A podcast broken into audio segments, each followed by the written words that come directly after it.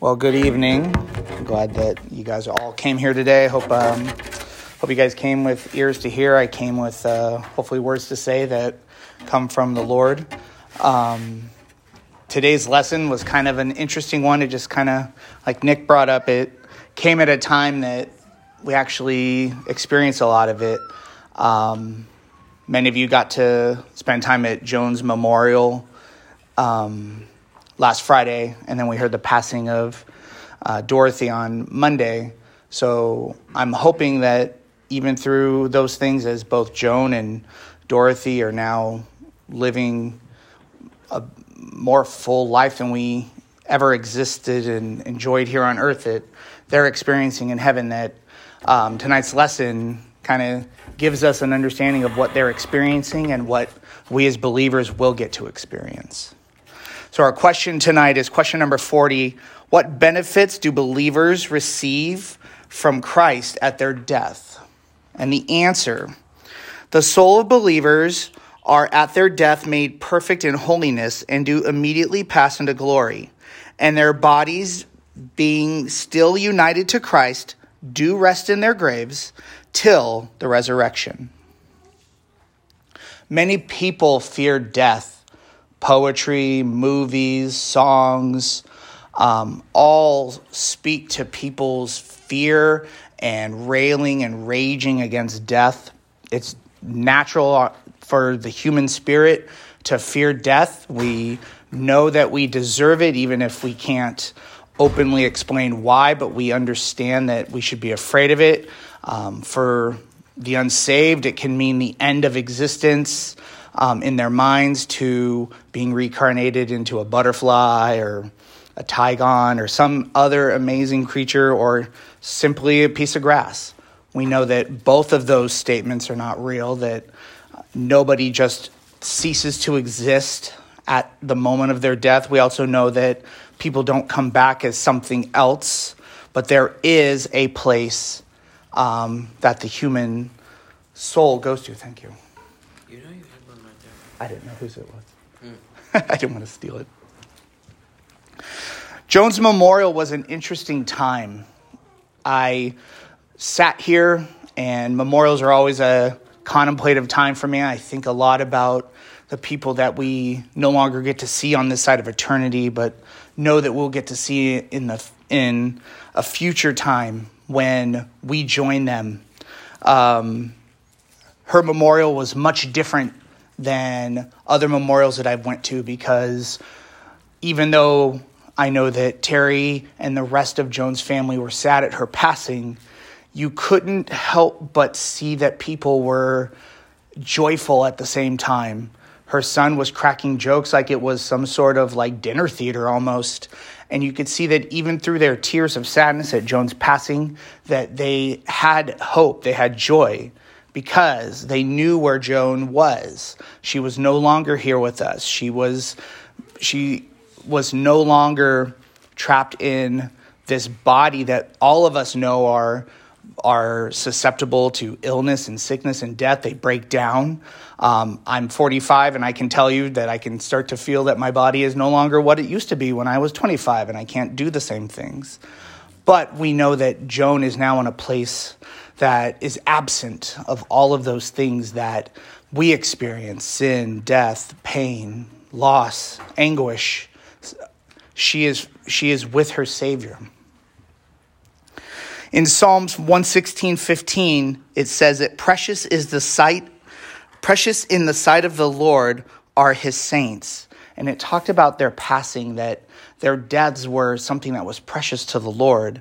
And at first we might think that that sounds odd, but in actuality, if we think about it, it really is because it's for, for saints like us that are saved, it is us heading home to our Father. We are not here anymore. Now, our people around here might be sad. I know that Terry misses her mom, Joan. I, it makes sense. I know Amber misses uh, Dorothy. I know Jack and Amy do. But we also know that they're someplace in a much better situation than they could ever be here. And that they are with the Father. They are at Jesus' side this moment. And that should be looked at as a blessing. Believers get three things when they die they get a soul that is perfectly holy, they get carried immediately into glory, and then they are assured of a physical body that, although in the grave today, will be resurrected. Let me try to work around Megadesk here. To die is gain, is what the Apostle Paul said. And he is absolutely right. Many who are unsaved, who look at this life as, well, this is all we have, I'm going to YOLO it. And if you thought about it for a moment, you absolutely would not YOLO a life if you really believed that it was all that you had and then there was nothing more. You would you would be exceedingly careful with it and try to wring out every good thing that came from this life. But for the Christian, to die is gain. We know that to be with the Father is much better than what we experience here. Even as we sit here together and we fellowship together and we grow together and we experience life together, we know that that, that what we will experience in what is to come is a much better and more excellent place than what we are experiencing now. Our sanctification that we um, heard Paul preach about a few weeks ago, and he talked about how it's a monergistic work of the Lord, that he works in us sanctification, and that we grow in holiness and we shape our lives uh, more into line with that of the Son. And over time, as believers walk with the Lord, they are constantly growing in the sanctification that God is working in them. We see the evidence of it by the good works that they are doing as the outpouring of what God's working on the inside. We know that that work is solely on God. God solely worked it in life, and at a believer's death, he solely completes it. Okay? you are not here earning sanctification points, and that when you earn so many points, you've beat this level and you go to the next level of some cosmic video game. You are sanctified completely 100% when God calls you home to be with Him. You didn't earn that, you didn't do any part to make that sanctification part go faster or slower. It was done purely by the Lord's doing. Amen. Uh, people of different levels of sanctification here in life, we see that. So, a new believer is at a much different level of their sanctification than some of our older saints that we've seen, even some of them that have gone on to be with the Lord.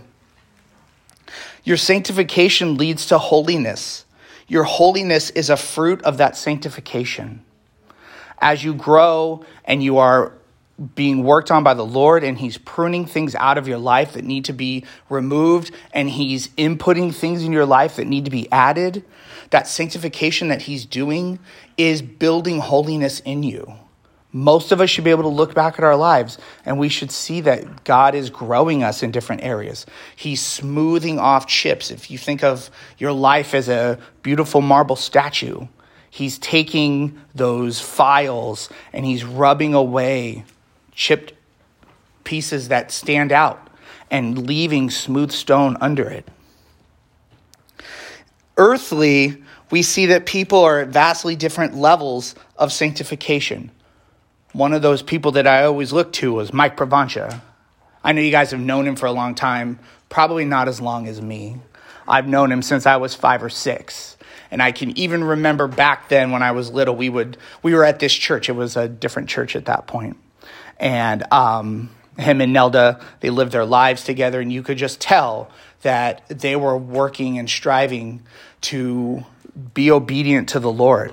I saw that as, as just a young child as I was running up and down the pews and being wild and crazy. Mike uh, went on to be my youth leader when I was in high school, so you know he was put through the fiery furnace and had to endure nonsense. And even through that, I never saw him lose his cool. He was always steadfast to the Lord and would always walk me towards that end of, to grow, to be mature. Uh, Trish and I got married a few years after youth group, and he was there. And Trish and I both looked at him and Nelda as a model of what we wanted to be. We saw that they were two believers that, although they loved each other very much, they loved their Lord even more. And getting to serve with him as a deacon was a double honor, as I got to just got to spend time uh, and work with a guy that I really respected and loved. And now that we see that that he's no longer here, Nelda remains true. You can see that her faith wasn't built on Mike, but it was built on the Lord, and she continues to be faithful in attendance and service here. But for Mike, his sanctification is done. He gets to be at that point with Jesus. He's not striving for holiness anymore. He's completely holy now. He's completely sanctified.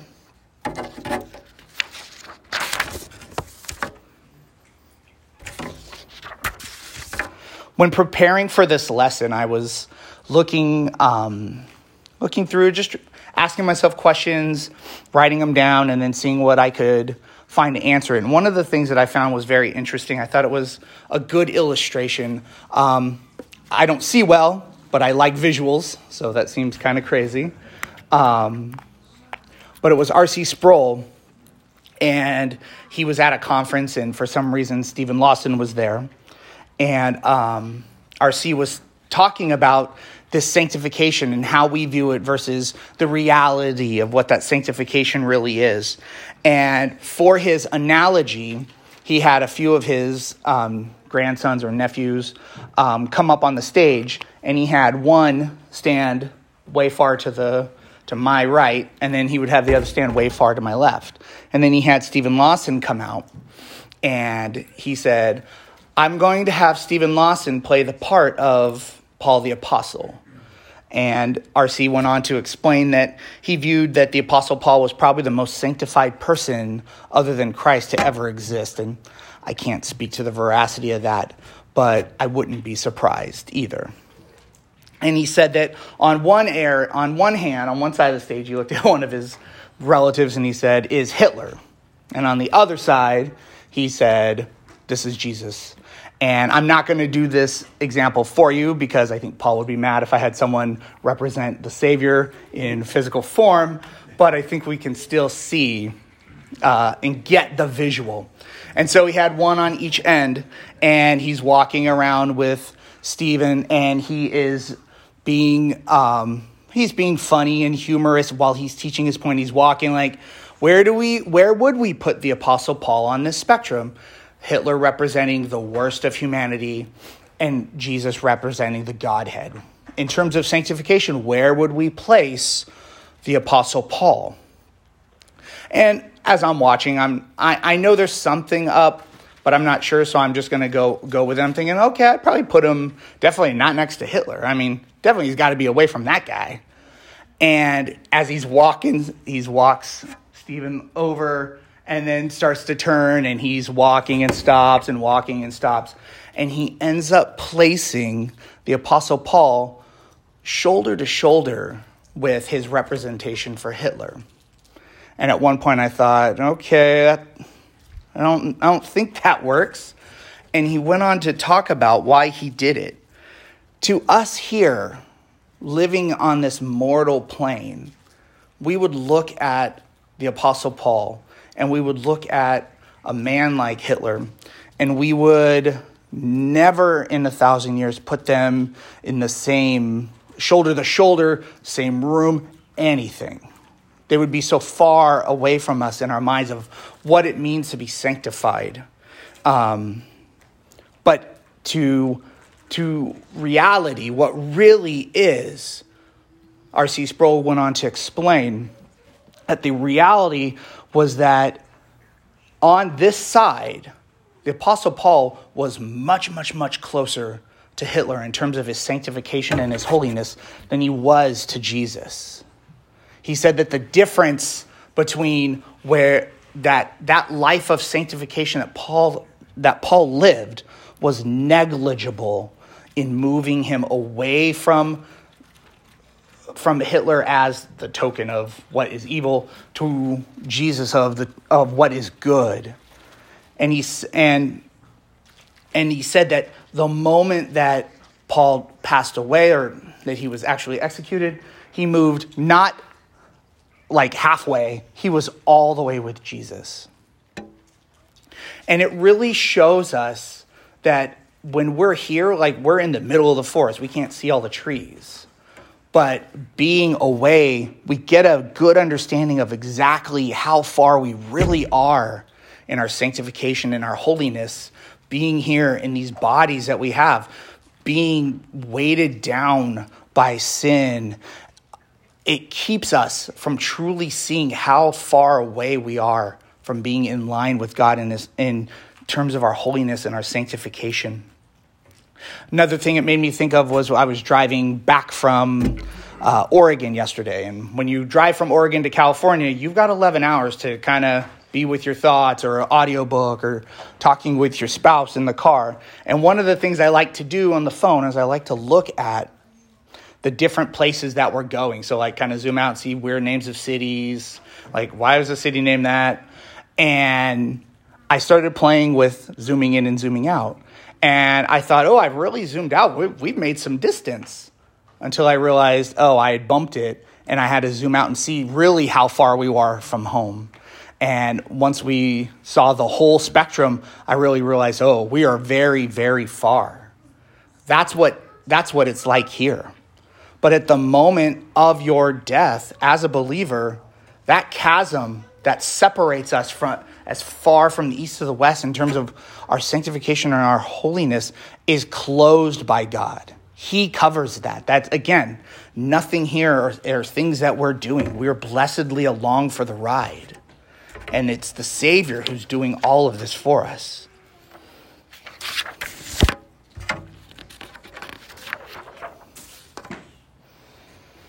Every saint called home by the Father is a gift to the Son. John 10, 28 and 29. I give them eternal life, and they will never perish, and no one will snatch them out of my hand. My Father, who has given them to me, is greater than all, and no one is able to snatch them out of my hand. Believer, when you go home to be with the Lord, that is a gift from the Father to the Son. You are brought to your Savior by the Lord. Our second benefit of, of death is being, car- being carried into glory. Okay? The Lord makes you uh, completely sanctified, completely holy at the moment of your death. He also brings you into glory. Death brings the believer right to heaven and Jesus. To be in glory is to be with God in heaven, believers really get to see the face of God. This glory is the actual physical presence of Jesus. When you die, you're sanctified, you're completely holy. You get to be in the presence of God. We here on earth don't understand that in the way that we're going to when we get there we don't it doesn't make sense to us. It's so far away from where we exist now. But when you pass away and the lord calls you home you will get to see the you will get to see your savior face to face. You will be able to touch him hear him learn from him. There will be no need for images of the son when we're in heaven. He will be there with us Paul will never have to worry about the image of the Son because he will be there. There will be no need for him, for him as, as an image. He'll, he'll exist for us, for us to see, for our eyes. Due to Christ's atonement for sin and the Father's call to the believer through his Spirit, Revelations 4 5, can speak of us saying that we are blameless the complete holiness that we receive at our deaths allows us the, to access or the access to see the full glory of Jesus in heaven. We are free from Satan and his demons. Revelations 12:10 for the accuser of the brethren is cast down. Revelations 14:13 also say that we get rest from our labors. No devil and no real rest from our labors. Although that will be cool, but Christian, the best part of heaven is going to be that you get to see the Savior face to face. Those things that we feel that are trapping us and, and, and pulling us down and keeping us from doing the things that we ought to or making us do the things that we don't want to do. Those things will be put away, and that's going to be great. Because if you, if you talk to Nick about me, there's times where I come and tell him, I'm ready for this all to be over. There's times where you just, I don't want to do this, and I do it. Like we see that Paul says the very same things. The things that I don't want to do, I do, and the things that I do, I don't want to do. But when we get there, all that will go away, and that's going to be amazing. But it's not going to be anything nearly as amazing as getting to see Jesus face to face, to look into the eyes of the, per- of the person who purchased you with his very own blood. That is going to be glorious. 1 Corinthians 13 12. For we now see in a mirror dimly, but then face to face. Now I know in part, then I shall know fully, even as I have fully, even as I have fully been known. What we see here is not the full picture, it's not a clear picture but we know that we're getting the clear picture there. That should excite you. If you're a believer, you should be excited for that. Now, me, I see dimly all the time, and I'm going to be doubly stoked when I get to heaven and I get to see fully. That's going to be amazing, but not nearly as amazing as just getting to be by Jesus' side. That is what you should be looking forward to. Those other things are amazing blessings, but just being in the presence of the Father and seeing the Son. That is glory. Paul goes on later in 2 Corinthians uh, chapter 6, verses 5 through 10.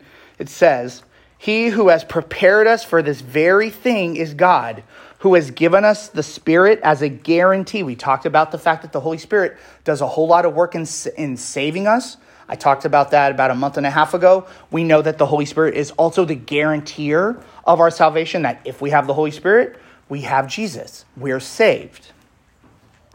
So we are always of good courage. We know that while we are at home in the body, we are away from the Lord. For we walk by faith, not by sight. Yes, we are of good courage, and we would rather be away from the body and at home with the Lord. So whether we are at home or away, we make it our aim to please Him. So we see that when we are away from our body, we are with the Lord. There is no sort of uh, waiting room or um, other things that are coming. And that brings us to the idea of purgatory. Now, in in um, I, sidebar. It's like when people keep saying Revelations. Yeah, well, no, no, I wasn't going to say anything about that. Did I say Revelations? Purgatory is something that was created by the Catholic Church. I spent a little time researching, and I always feel bad when I start using my YouTube account to go and look up things that I know are nonsense because then YouTube's algorithm thinks that I want more nonsense and it starts feeding it to me. And it takes a time of ignoring a whole bunch of stuff for it to get put off the plate. But I think for today's uh, discussion, that it was important to do. And so I was looking at up uh, just to get like a, kind of my mind wrapped around a little bit more fully about what purgatory is. In our culture, we understand it to be something people will joke and say, oh, it's heaven's waiting room. Oh, you just weren't good enough, so you spent a little more time there. But I wanted us to have a good understanding of what it was so that we could talk about it. And so, after a little bit of sleuthing, a little bit of watching, um, I, I, I, think I have something that kind of gives us enough to understand where the Catholic Church is in error here. The idea of purgatory stands in direct opposition to the Roman Catholic Church's. Oh, I'm sorry, jeez. This stands in direct opposition to the Roman Catholic Church's creation of purgatory. The Catholic Catechism states that all who die in God's grace and friendship, but still imperfectly purified, are indeed still assured of their salvation, but after death undergo purification so as to achieve the holiness necessary to enter the joys of heaven. The church gives the name purgatory to this final purification of the elect, which is entirely different from the punishment of the damned. And that's from their the Catholic Catechism 1030 and 1031. I, th- I used to think that the catechisms were old and stuffy, and the only one I'd ever understood or heard of was a Catholic one.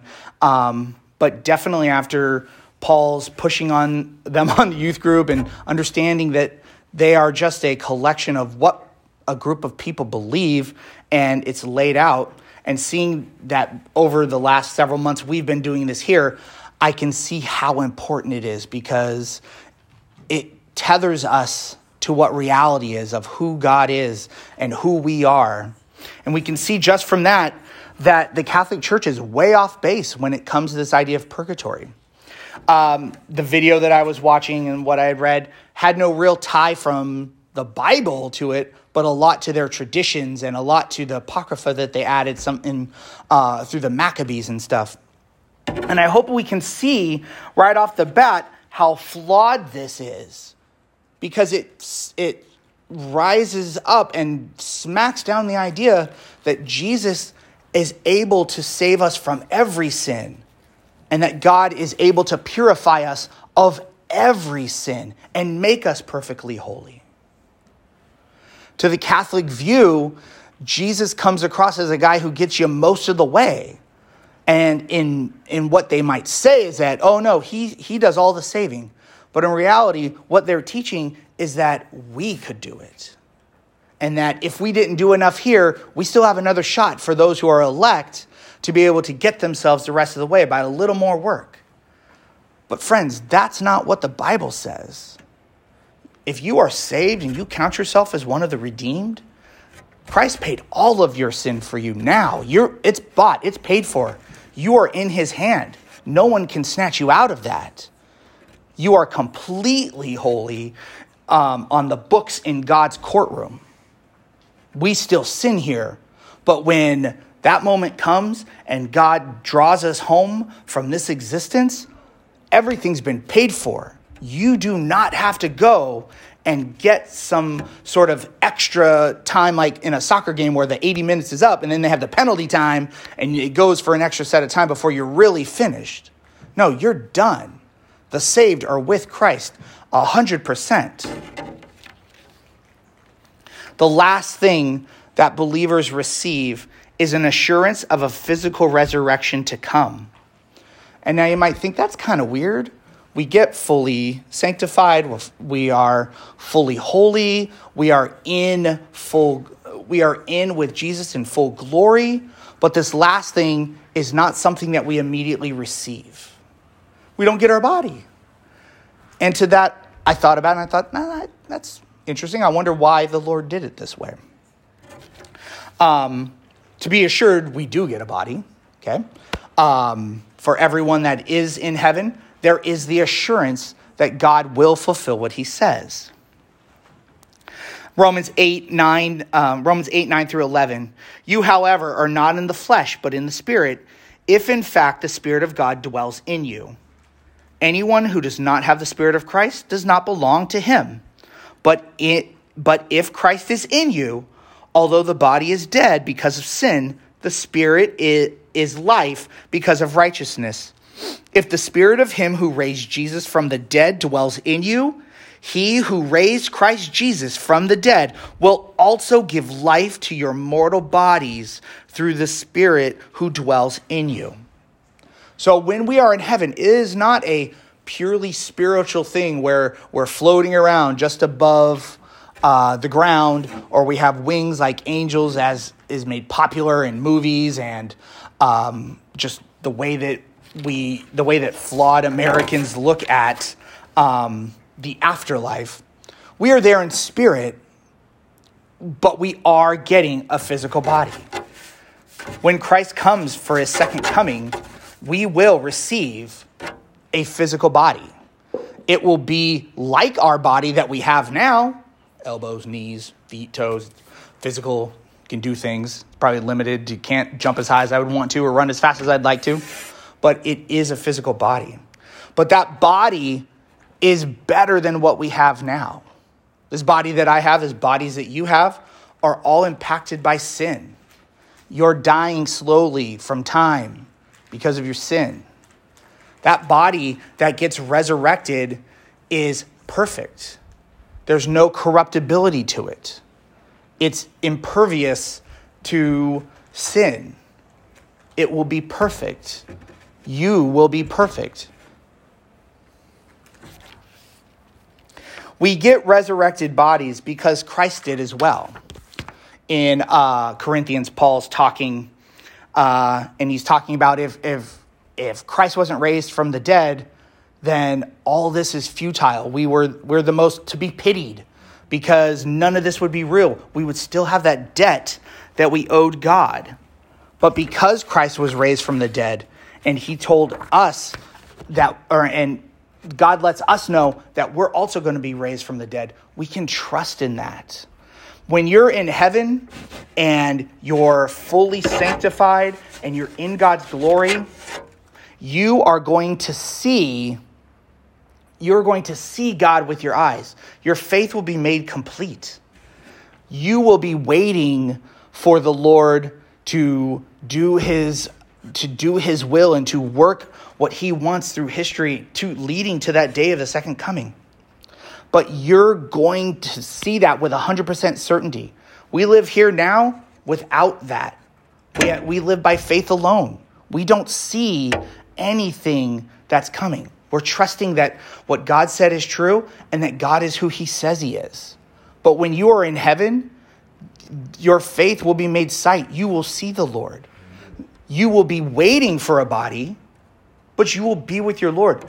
There will be no confusion, no moments of doubt. You will see it.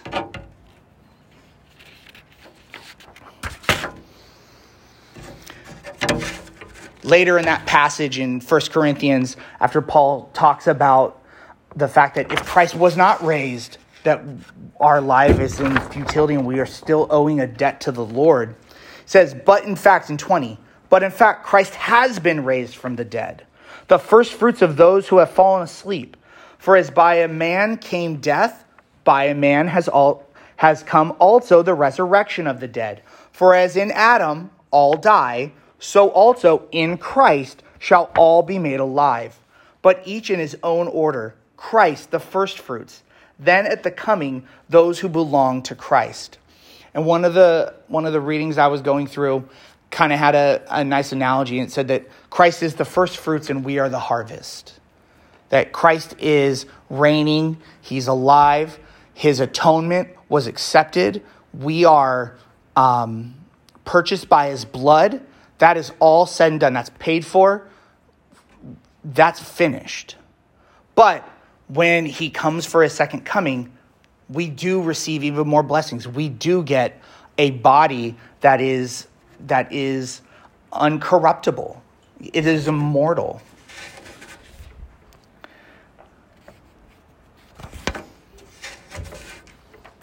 There is going to be a time when you see Christ face to face, when you are holy and glorified, and still get to trust that He will fulfill what He what we were told here. We will get a resurrected physical body. Our lives here operate completely on faith and what Christ said and did is true and real. We have not seen Christ with our eyes, and we still trust him. Imagine that time in heaven when we do see him face to face and our faith is made sight. We will have gotten so much of what Jesus promised us. We now get to see him as he fulfills yet another promise to us. This will be a special time where our faith is made perfect and we completely experience Christ fully, knowing that knowing what he is going to do. Everything that he said he would do. Christ promised to us when we were there. Christ, Christ's promise to us when we are there will have no shadow of doubt as we experience that here on earth. Help me with my unbelief will not be a sentence that is said in heaven. You get to see your Savior keep his promise to you, not for proof of his goodness, but for the, but for the joy of his goodness. In conclusion, to the world, death is to be feared. It should be feared by them. But to believers, death should not be looked at with fear. It will be that beautiful day when our eyes will see our Savior. Seeing death through that lens allowed so many to come and celebrate that Joan was, in fact, more alive now than she's ever been. If you're here today and Christ is your Savior, rejoice. You will see Him when you're called home. If you are not saved and you're here, today is the day of salvation. Repent, believe.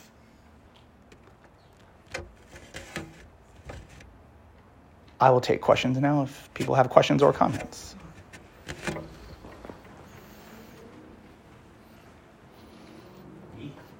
Please.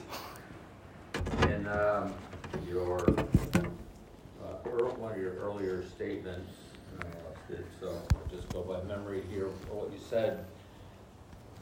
You had said that the, the first thing that happens is that you receive a soul that is holy. That's you put. So, are you saying you need a soul, and by the way, that soul happens to be holy? Or are you saying that your soul, which you already have, becomes holy? The latter. Perfected in his holiness. Yeah, the latter. I didn't know where to put the parentheses on your statement there, so, Yeah. okay, I'm I'm glad to hear that.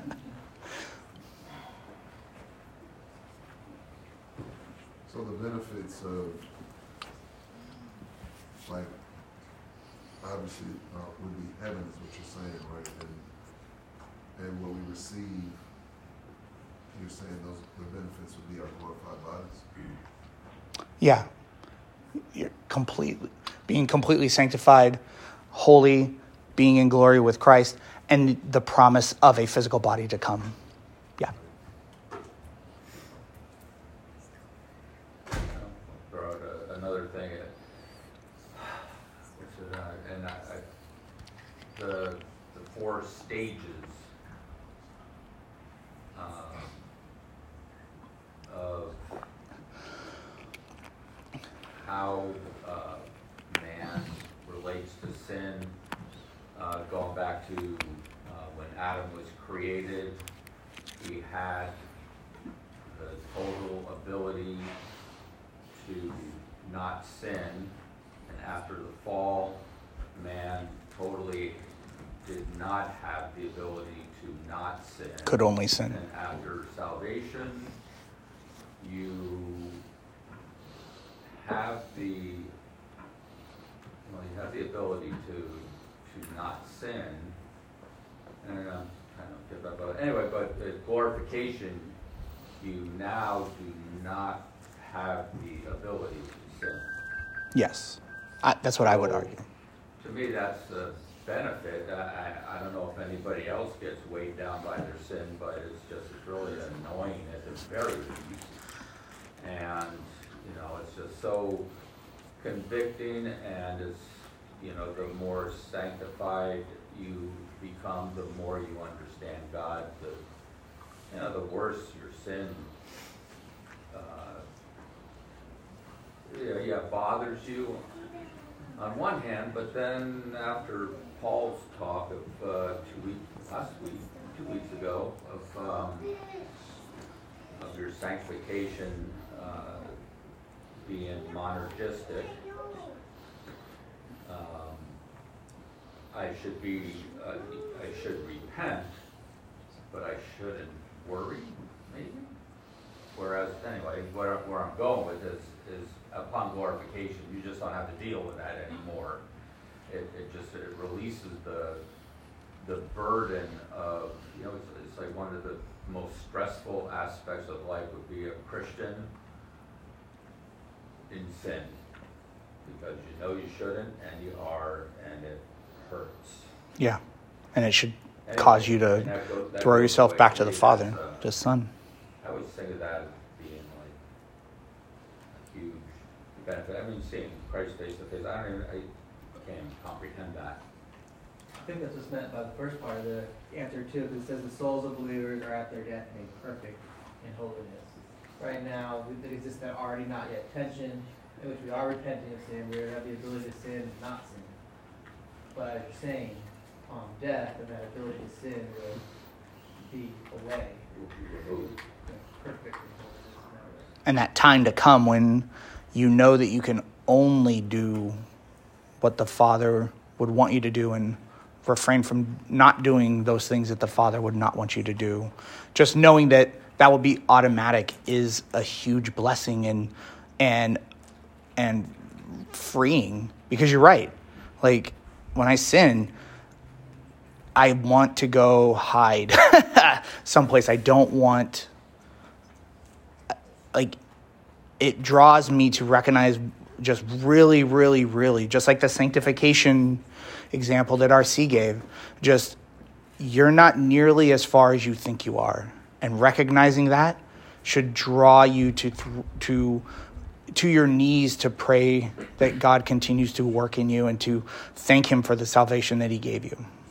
Because you couldn't keep it. Like such a blessing to know that our salvation can't be bought, kept by us. Even our sanctification doesn't happen by us, it happens only by the work of God. That should be a relief to us in one way because we know that if left to our own devices, we could never keep it and maintain it. We would all lose it.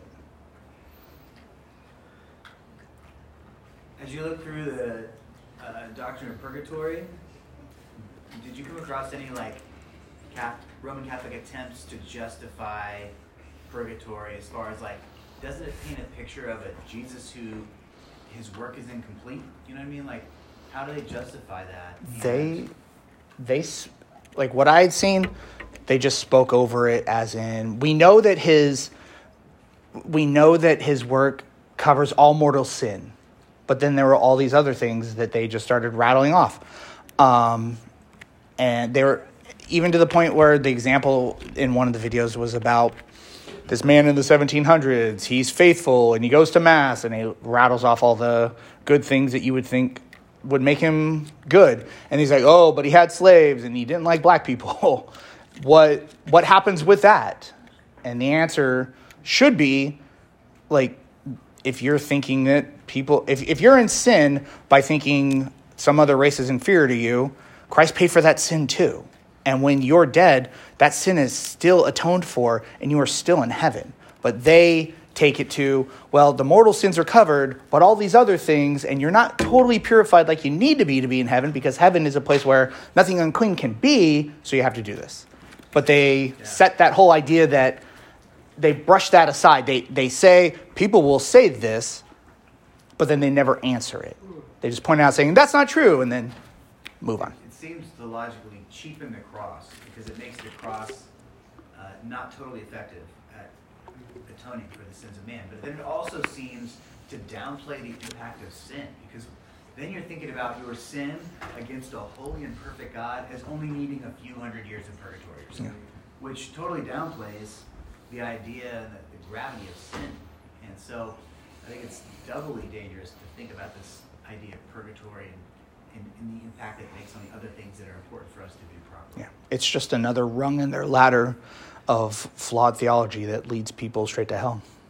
Like their idea of justification is that you need to do some part to cover it.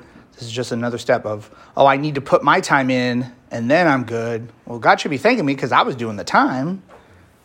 I just, I mean- one of those doctrines too that, um, growing up a Roman Catholic my whole life, um, being an altar boy, um, they conflate this passage in First Corinthians three, um, where it's talking about rewards, and they turn it into complete chaos by shredding the context of rewards. So if you go to First Corinthians three fifteen, they'll just extract this from the context. It says, if anyone's work is burned, he will suffer loss, but he himself will be saved, yet as through fire. Yeah. So they take that passage and they do violence to it by taking it away from our rewards and, you know, the whole smell of smoke on your clothes. I don't, I mean, even that's kind of a stretch, but it's still closer than what purgatory teaches, right? I mean, I think Hebrews nine was the one that got me, is pointing to man once to die and after this comes to judgment, right? So I think as most Romanists, um, are taught to believe that you have faith in Christ plus works, according to James passage that, uh, you know, that Luther called the straw epistle. Um, we're saved, says we're justified by works, right? Um, but the Roman Catholic doesn't understand these are the works of faith. So that whole doctrine of purgatory, it's one of those things that um, you can't. It, it's the antithesis of your message. You can't receive the benefit of a blessing of a glorified body or any of those things right at death because you're still waiting for God to weigh your works. Almost like a, a Muslim doctrine as well. It's faith plus works. Mm-hmm. Absolutely. Yeah.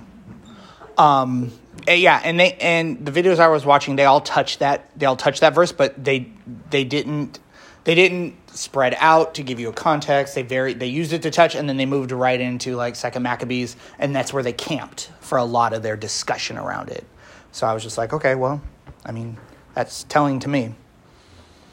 I Um, was just gonna say uh, along those lines of also having been raised, I guess, a Catholic, that, um, the other thing that really does disservice to Christ is that you go to confession to a priest, and then they give you your penance, which is five rote Hail Marys or ten Our Fathers, and then you go and you say those things, and that's supposed to be what That'll gives do. you Which forgiveness. takes your eyes really off Christ and onto your Yeah, word. so when which is I exact really opposite of heard the good news and uh, saw it, that was just such good news. Because it didn't make sense to have to do that. yeah, So, anyway. yeah, and it doesn't. I mean, it just, I mean, it's top to bottom, it's broken. Don't we all feel like sometimes that we have to do something, right? We have that, I think we have that ingrained in our mind that I have to do something to make this right. And whether we realize it's wrong or not, I think we all have that, that feeling deep inside of, oh gosh, I have to do something. Yeah, no, for sure. I, I feel that when when I sin, I feel like I've got to do something because if I do this, it'll offset the fact that I I, I, I sinned against God, I displeased Him. But if I do this, then I'm making up for it. And really, no, that's just doubling down on sin. What you should do is repent and throw yourself on the cross, because even that sin that you're that you're doing in that moment is paid for if you're saved. So just, uh, I don't, I've not studied a lot about purgatory, but even just listening to it, you know, obviously like one of the things of the hang up is works, and if we kind of look through a fuzzy lens, you know, I would say Arminianism, right, um, decisionism also has the same law of works. So would For you sure. say that someone could believe in the doctrine of purgatory and still be saved, or do you think it's an eternal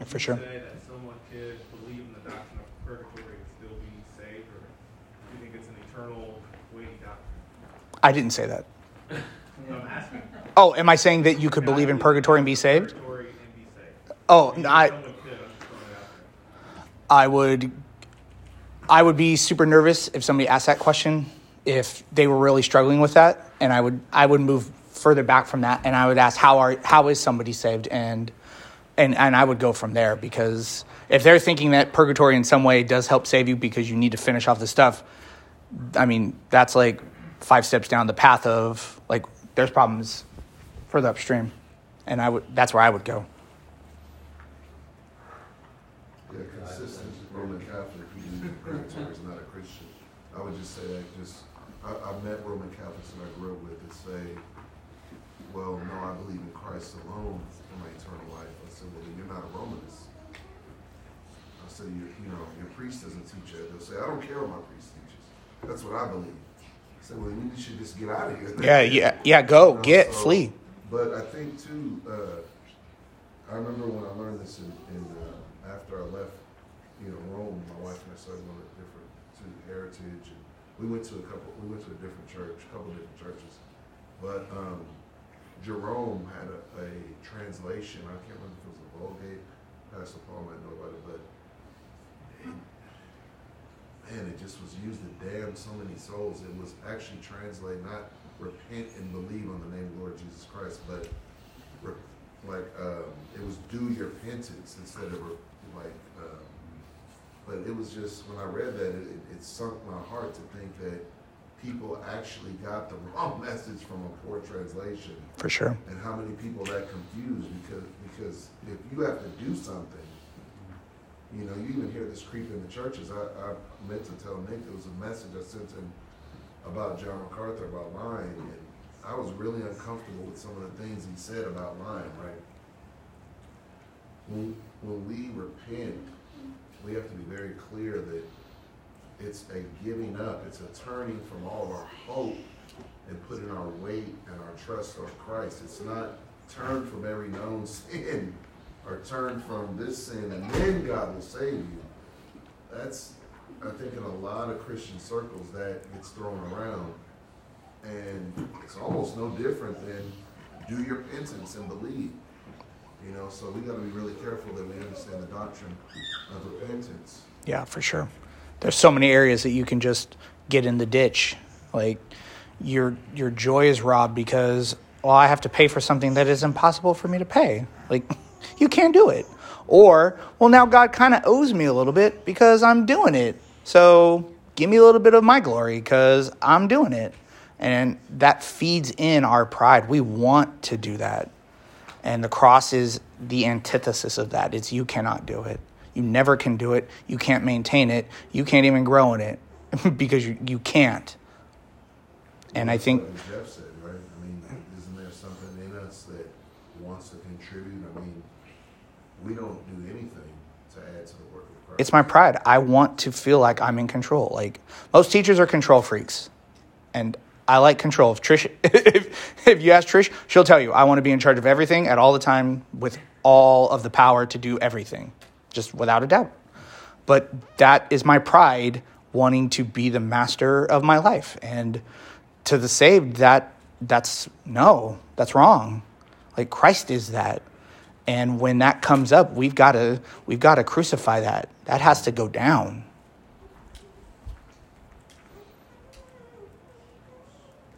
Anybody else? All right. Well, in conclusion, I'm going to pray for you guys, and then we can fellowship and talk. Are you cool with that? All right. Heavenly Father, we thank you for this day, Lord. Um, thank you for your uh, once again opening our eyes to just how much we're dependent on you. Um, our salvation comes from you, our sanctification, our glorification, our resurrected bodies, all done only by you, Father. Father, keep us safe this week as we go out, Lord. Um, give us give us hearts of joy to see that you're a God of promises and they're not broken. Father, we thank you for so much. Um, draw us back here on Sunday, Lord, uh, to hear another message, Father. We thank you for so much. Amen.